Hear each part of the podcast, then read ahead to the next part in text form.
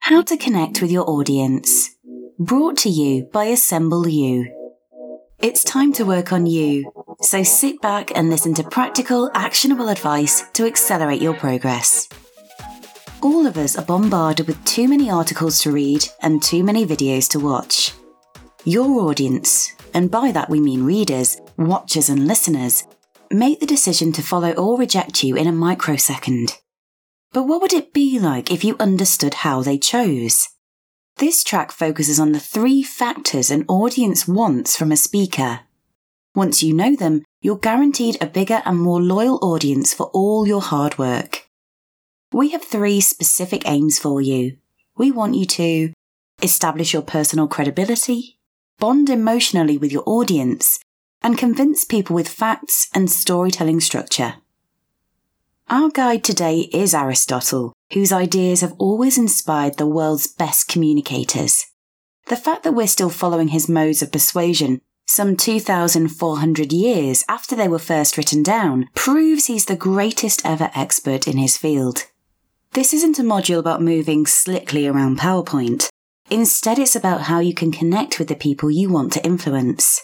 Aristotle's ideas apply as much to PR releases and corporate messages as they do to speeches, but we're going to focus on live, stand up presentations.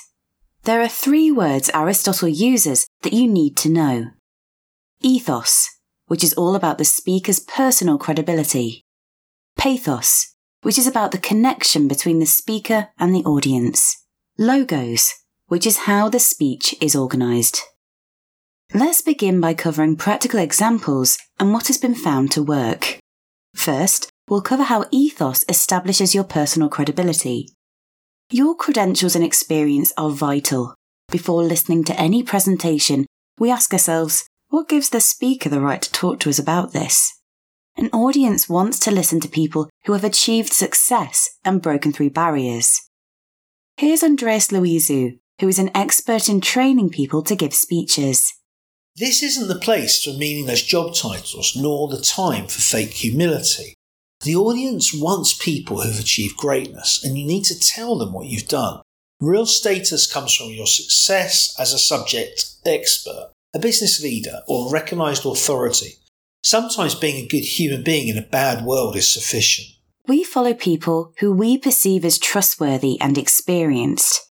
If they show credibility in their everyday lives, we tend to believe them when they get on the speaker's podium. Next, Take note that knowledge keeps people listening. You don't have to be the cleverest person in the room, but you have to be the absolute expert in the topic.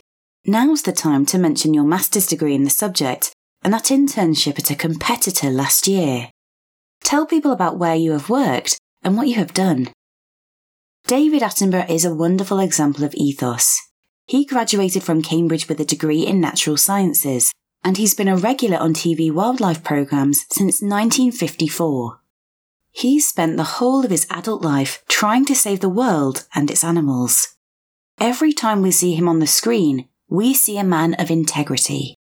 So, what can you do? You can grow your ethos, take courses online or in person, read widely and spend time with genuine people who have good ideas.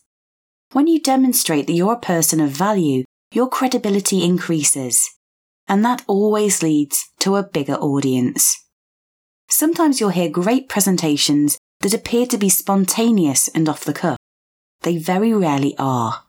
People can only improvise successfully if they have a solid base of knowledge. It takes an audience very little time to tell which speaker is unprepared and which possesses integrity and relevant knowledge. We can summarize ethos with a very well known quote from Aristotle We are what we do repeatedly. Excellence, then, is a habit, not an action.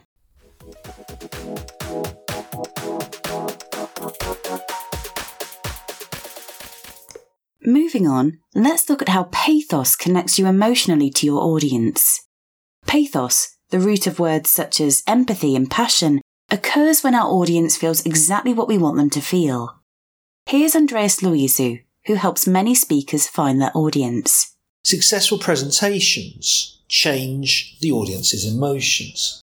Ten minutes ago, they were unconnected, uninterested, uninvolved. Now they are angry, sad, inspired, frustrated, happy, ready to surrender, or eager to fight. We've all used the phrase a moving speech, but how many of us have ever considered what it took to move us? The way an audience feels towards a speaker will influence their judgment. Princess Diana was an expert on using pathos. With a shift in tone and a tilt of her head, she provoked pity, anger, sorrow, and even love in her audiences. Watch her presentations to see how good she was at pathos. And then watch the actresses in Diana the Musical or Princess in Love to see how they get it wrong. Here are three ways to boost your pathos while you're presenting. 1. Use storytelling skills.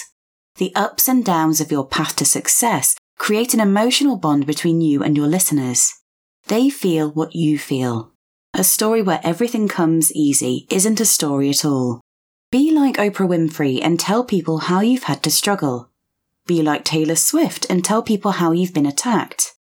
Notice how people warm to you when you tell them about how you've learned from your mistakes. 2. Link to people with your choice of words. A pompous speaker tries to hide a lack of knowledge by talking down to an audience. A popular speaker changes their vocabulary so the audience feels that they are in this together. They avoid jargon terms, buzzwords, and business cliches. Next time you speak, say shop instead of retail outlet you'll notice the audience is on your side. 3. Body language helps you connect. Make eye contact with your listeners to keep them focused. An open stance suggests that you're open minded. Use your body to act out the emotions you want them to have. Laugh for happiness. Tighten your fists to show frustration. This is especially true online, where we often display tense and inflexible body language. Do you want to see pathos and ethos in action? Watch a famous scene from Ridley Scott's Gladiator that you'll find in the attached reading list. In it, the Roman general Maximus, played by Russell Crowe, must rally his troops.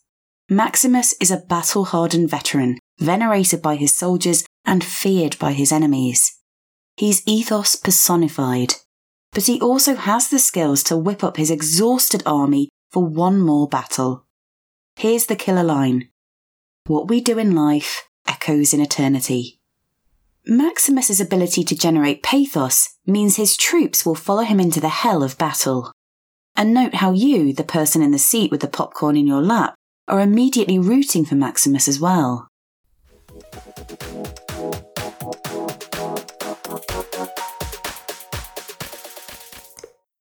Now, let's look at logos.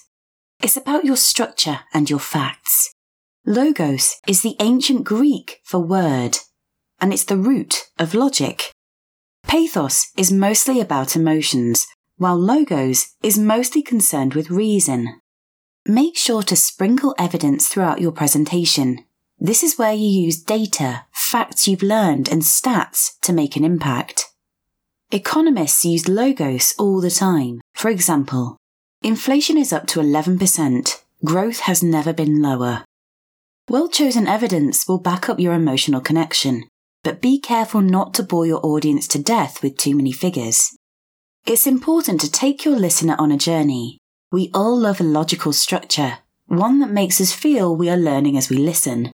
Make sure every new step in your presentation connects with the step before. When you reach the end, your listeners must feel that no other conclusion was possible. Here's Andreas Loizou on the benefits of a logical structure. If your structure is strong, the audience will get to your conclusion before you do. They'll feel intellectually empowered, and that's a great way to get them on your side. Remember to cite authorities. You'll benefit from the halo effect whenever you refer to experts who back up your claims. The halo effect is a type of cognitive bias in which our overall impression of a person influences how we feel and think about their character. Use authorities' quotations to support your point of view, and you'll gain through the association. Now, let's summarise exactly what we've covered. You've got to be aware of your audience's needs at all times. Focus on ethos, pathos, and logos to have as much impact as possible. Ethos establishes your personal credibility in the eyes of the audience. You boost it by referring to your real lived experience and your academic qualifications. We choose to listen to experts, not bluffers. Pathos bonds you and your audience together. It's about sharing the emotions of your journey, good and bad, up and down, so they empathise with you. Open body language, the right vocabulary, and owning your mistakes all grow empathy. Logos is how you convince people of the rightness of your message. Now's the time to use evidence, facts, data, relevant examples, and your storytelling skills to move your audience. Here's something for you to try this week. Change your LinkedIn profile to reflect ethos, pathos, and logos. Can you come up with an example of each that attracts people? If so, change a lackluster profile into something that people actually want to read.